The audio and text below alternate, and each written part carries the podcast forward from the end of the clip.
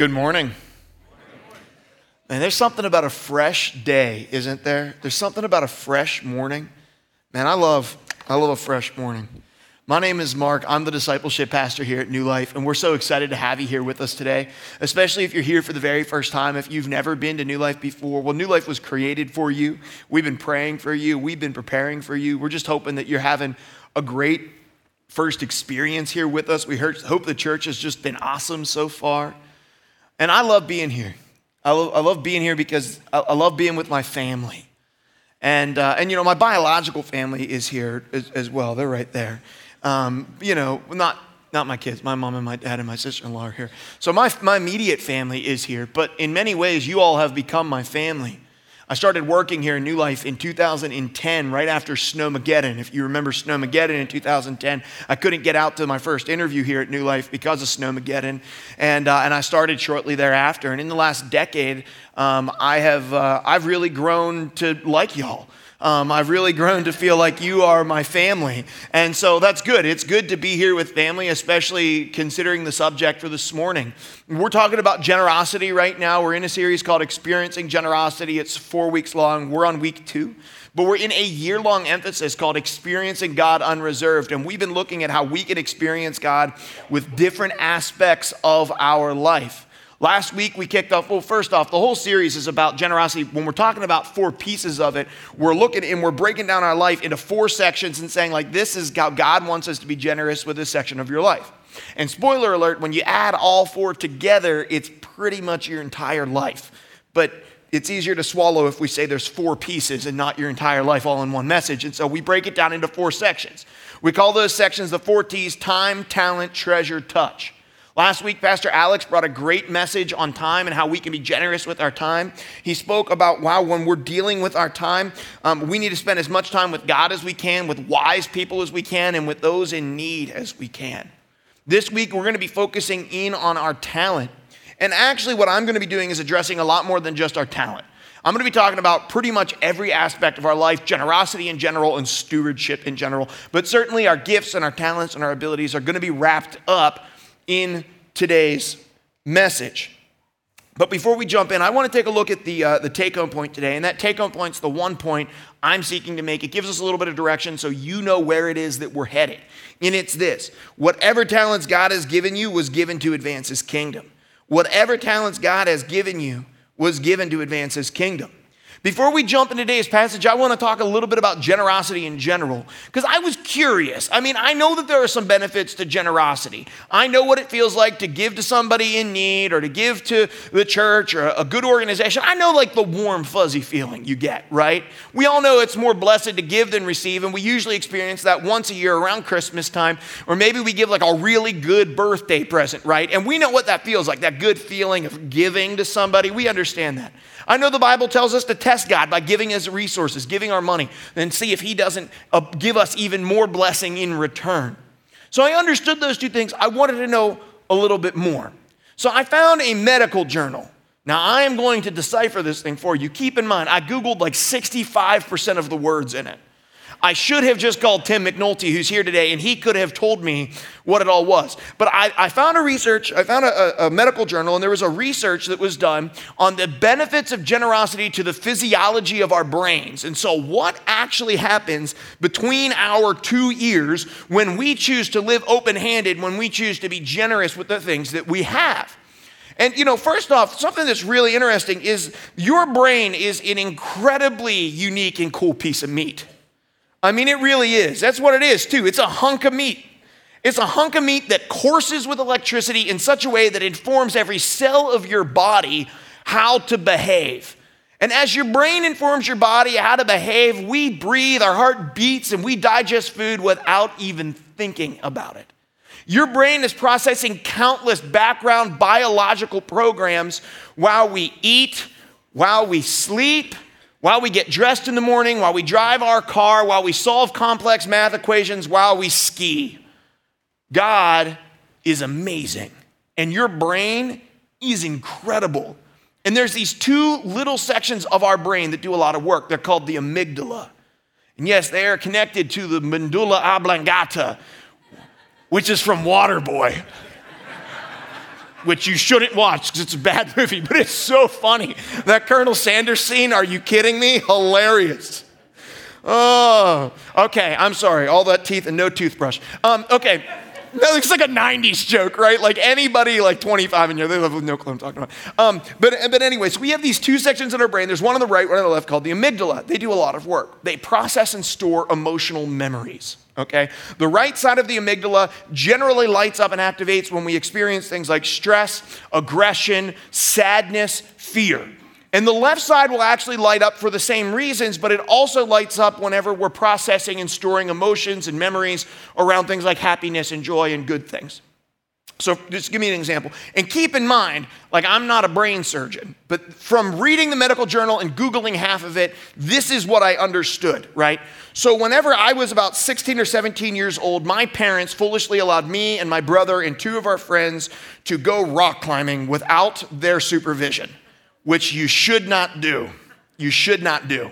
And so we went up, and of course, you know, like egos become a big thing when you have like four boys together and we're egging each other on. And so I ended up making the decision to call, climb the most difficult side of the tallest rock. And what ended up is that I got towards the top but couldn't get over the top, and I fell from about 35 foot up, which is quite the fall. A guy fell from the same place that I fell from a week later, broke his back, and was life flighted out of where he was. Luckily, when I fell, here's my brother. I landed right on him. Boom, right on him. He broke my fall. I didn't even break my legs, right? It was amazing. I, I walked away from it. Incredible. But ever since that day, I've had a bit of a problem with heights. Like I used to be able to climb trees, no problem. I had no problem with heights at all. But now I kind of get like a little clenched up, if you know what I mean. Whenever I get near a height, like I get a little, like a little, I just don't like heights. Listen, that's my amygdala reacting, right? If you remove my amygdala, I may be able to remember what it was to fall from that height, but fear would no longer be associated with that memory. I keep glancing over here because Christy knows about brain anatomy, and the more she nods, the more I know I'm correct, which is which is important. She's like nodding. Yes, that's what that part of your brain does, which is fantastic. Okay, so Kristen K. Inagaki and Lauren P. Ross did a study on what happens when the brain in the brain when we live generously, and what they found was, was awesome. So they had groups of people give targeted support, which basically means that they would find someone in need and they would financially give to them because their finances were in trouble. Okay, and then they would look and see what happened in the brain. And what they found is really incredible. So, when people would live generously and give targeted support, the left side of the amygdala would, write, uh, would light up. And the two doctors, what they said is this performed what they called a warm glow feeling. So, some sort of like happiness triggered. But what's even more interesting is what happened to the right side of the amygdala. And that is that it began showing noticeably less activity. The side of the amygdala that would trigger for stress, anxiety, sadness, and depression and aggression would show noticeably less activity over time. And not only that, but their blood pressure would go down. So they began to notice that not only when we live generously do good things trigger in our brain, but there is a chemical reaction that actually makes us less stressed, less anxious, less depressed, and less angry when we live generously. And that's incredible. Well, and it is incredible, but like, if I want to be honest with you, like the Bible and God have been telling this for like thousands of years. We're just like in 2018 when they did this study, we just recently like discovered that biologically it's true. That God has actually crafted us and created us to sacrifice for one another. And when we do not live according to the pattern in the mold in which He built us, we actually suffer. This is why it's no surprise to me that there's so much anxiety and depression within our culture because as we become more selfish and less generous, our brain produces more anxiety, sadness, and aggression. Biologically, it just does. When we become more selfish and less generous, our brain produces more anxiety, more sadness, and more aggression. God literally designed us to help one another, and we suffer when we live contrary to that design. So when I tell you today that God owns everything in your life, And in order to experience Him unreserved, we have to live open handed and generously with every aspect of who we are. I am not telling you that for my benefit. I am telling you that because you are crafted uniquely to live that way. Generosity is a biological weapon against anxiety, fear, and depression. I love that. Because God gives us the ability to do certain things to combat negative realities. He gives us the ability to forgive so that we don't become bitter. He gives us the ability to be thankful so that we don't buy into materialism. He gives us the ability to be generous so that we aren't plagued by anxiety, fear, depression, and anger. Not only is it beneficial for our mental and at times our physical health, because they showed that some people had a drop in blood pressure, it's also healthy for our spiritual life. And this is shown in Matthew 25, 14 through 30. It's our key scripture for today. I'm going to drink before I read it because there's a lot of verses. There we go. This is Jesus talking. He says this Again, the kingdom of heaven can be illustrated by a story of a man going on a long trip. He called together his servants and entrusted his money to them while he was gone. He gave five bags of silver to one, two bags of silver to another, and one bag of silver to the last, dividing it in proportion to their abilities. And then he left on his trip. The servant who received the five bags of silver began to invest the money and earned five more. The servant with two bags of silver also went to work and earned two more. But the servant who received the one bag of silver dug a hole in the ground and hid the master's money. After a long time, their master returned from his trip and called them to give an account for how they had used his money. The servant to whom he had entrusted the five bags of silver came forward with five more and said, Master, you gave me five bags of silver to invest. I have earned five more. The master was full of praise. Well done, my good and faithful servant. You have been faithful with handling this small amount, so now I will give you many more responsibilities. Let's celebrate together. A servant who had received two bags of silver came forward and said, Master, you gave me two bags of silver to invest, and I have earned two more. The master said, Well done, my good and faithful servant. You have been faithful in handling this small amount, so now I will give you many more responsibilities. Let's celebrate together. Then the servant with the one bag of silver came and said, Master, I knew you were a harsh man, harvesting crops you didn't plant and gathering crops you didn't cultivate. I was afraid I would lose your money, so I hid it in the earth. Look, here is your money back. But the master replied, You wicked and lazy servant. If you knew I harvested crops I didn't plant and gathered crops I didn't cultivate, why didn't you deposit my money in the bank? At least I could have gotten some interest on it. Then he ordered, Take the money from this servant and give it to the one with the ten bags of silver. To those who use well what they are given, even more will be given, and they will have an abundance. But from those who do nothing, even what little they have will be taken away. Now throw the useless servant into outer darkness, where there will be weeping and gnashing of teeth. Let's pray. Father God, I thank you for this, your word. I, I pray, God, that it would be these words that linger on our minds and that stick to us. Would you use your word, the power of your Holy Spirit, to transform us today? In your name we pray. Amen. This passage is generally linked um, to a sermon where a pastor will get up and they'll preach, like, look at your skills and your abilities and the things that you're good at. And then they'll give you a long list of ways that you can start serving or, or volunteering on Sunday morning at church. There's nothing wrong with that. In fact, I think next week we are going to give you a list of different opportunities that are around our entire church um, for you to begin plugging in and serving in some capacity. Um, but the, the problem becomes what oftentimes happens um, is that we, we display it in such a way that we think that like the only skills and abilities that are useful to God are things that you can do here on Sunday morning. And so we end up putting God in a box. We love to compartmentalize God, right? Because if God is in a box, we control God. So in every aspect of our life, we try to understand God so that we can put him in a box. So we put God in a box and we put him next to our church shoes. Then we wake up on Sunday morning, we get out our church shoes, we take out our God box, we go to church, we do our thing for an hour or two, we go back home, we put God in the box, we put him next to the church shoes for next week, right? And, and honestly, sometimes the church sort of promotes this type of lifestyle. Like, this is the way we kind of want you to live. Like, your skills and abilities are useful as long as you can do something for me here on Sunday morning. And, and, listen, I'm not saying there's anything wrong with serving. I'm so thankful for the folks who are back in tech and the children's ministry and who are serving all throughout our church this week. I'm so, so thankful for you because you're awesome.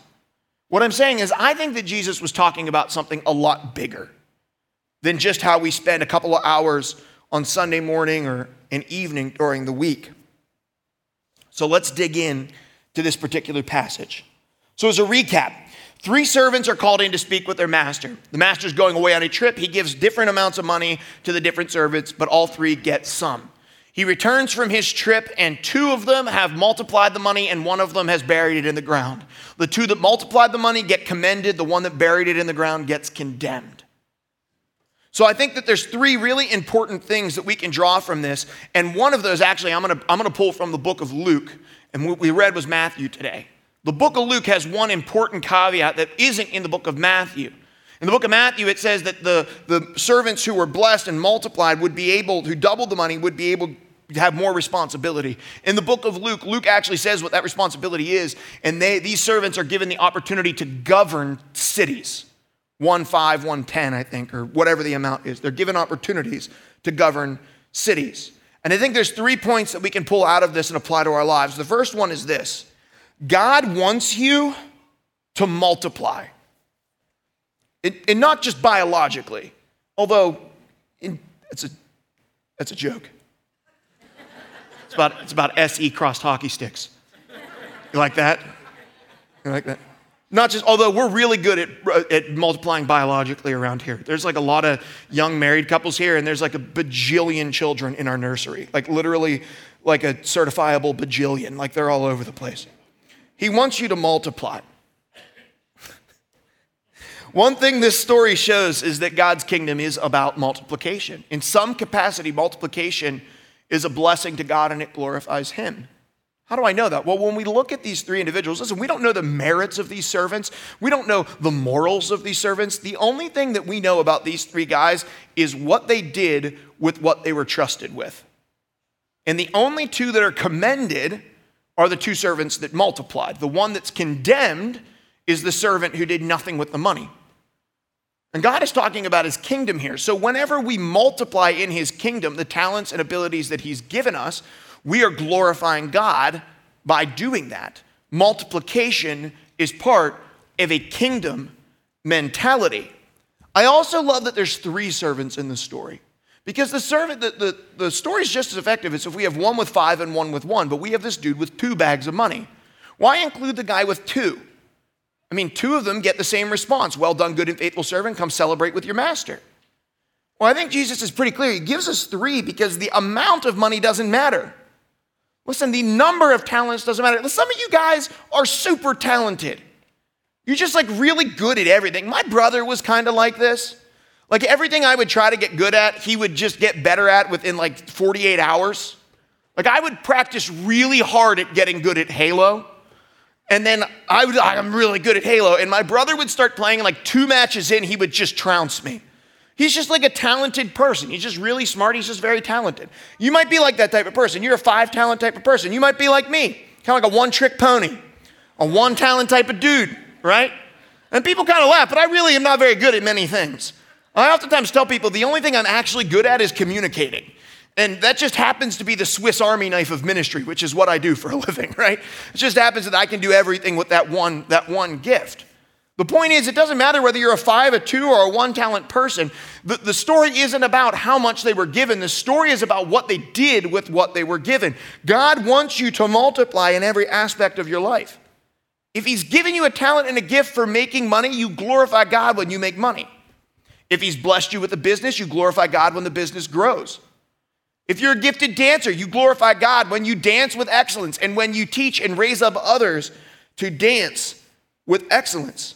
Too often, we have thought that the only way we can glorify God is by what we do here over the weekends.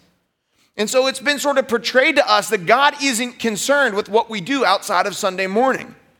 And not only that, there's this really nasty reality that sort of gets communicated to people that God can't use your hobbies, your gifts, your skills, and your talents if you can't put them to use at the church. If you can't find a place to plug in, then God has no use for it, which just isn't true. God has gifted you and built you uniquely in a unique mold, and He wants to see you take the ways that He's gifted you and put them to use and multiply them in His kingdom. God is glorified when you use the skills and abilities He gave you to multiply and glorify Him in every aspect of your life. Every aspect of your life. There's one key caveat. And that is that multiplication doesn't necessarily alone, necessarily alone glorify God. We all know somebody who has multiplied, who's been very prosperous, who has no intention whatsoever of glorifying God with their life. But we'll get to that a little bit on point three. The second thing I think we can pull out is that fear will keep you out of the kingdom. Fear will keep you out of the kingdom. Now, I want to be clear that fear is not keeping the third servant out of heaven, it's keeping him out of the kingdom. Jesus isn't talking about heaven or hell, he is talking about the kingdom. And Jesus said the kingdom is here now, which means kingdom is anywhere where God's people are doing God's work. We can step into the kingdom every single day of our lives. We bring the kingdom in around us. It's a kingdom without borders, it's wherever God's people are. But the third servant missed out on it. Because of fear, he was not able to live into his God given potential because of his fear of failure.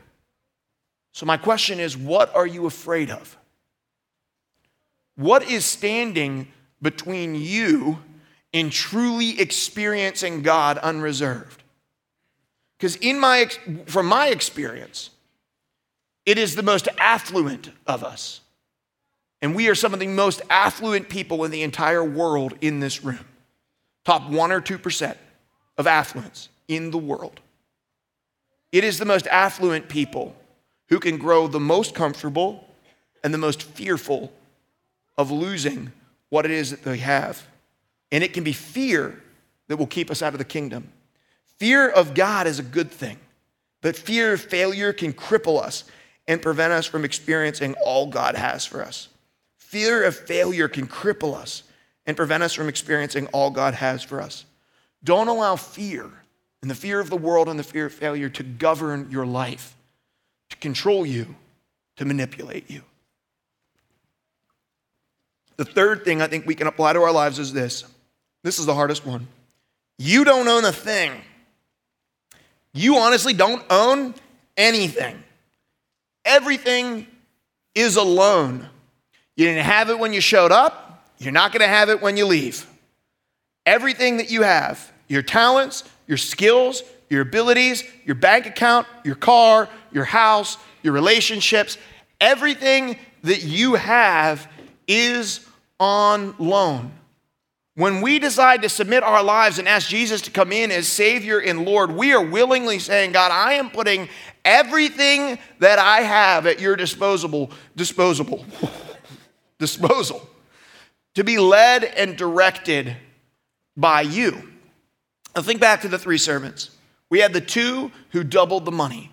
They took what money their master gave them and they multiplied, doubling the money, doubling the bags of silver that still belonged to their master.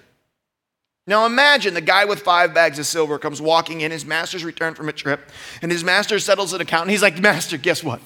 You gave me five bags of silver, and I made five more. So now I have 10 all for myself. I don't think this guy's fate is a whole lot better than the first servant who buried it in the ground because the servants knew that they should not take possession of what rightfully belonged to their master. Can I be clear? You don't own anything. It doesn't matter if you honed it, if you multiplied it, or if you've learned to excel at it, including your talents and abilities, they don't belong to you. They all belong to our master. Now, this is where the story of Luke comes in. Because the story that Luke tells says that the servants who had doubled the money were given a new responsibility, a new opportunity to govern cities. So I'm going to use both sides of the stage here. So they're given the ability to look over money, and because of their faithfulness, they move from overseeing just money to overseeing the finances of cities, from money to governance, from money to military, from money to populace. Their influence expands exponentially because of their faithfulness with the money. They're given opportunities with things that are so much bigger than money. I think God is intentional here. Jesus was intentional to show listen, finite things you can understand, bags of money you can count. Let's talk about influence you cannot wrap your mind around. When you are faithful with these things, you will give a given responsibility over so much more that your influence might expand. Can I be honest about something? I think often we take possession of the bags of silver at the sacrifice of cities.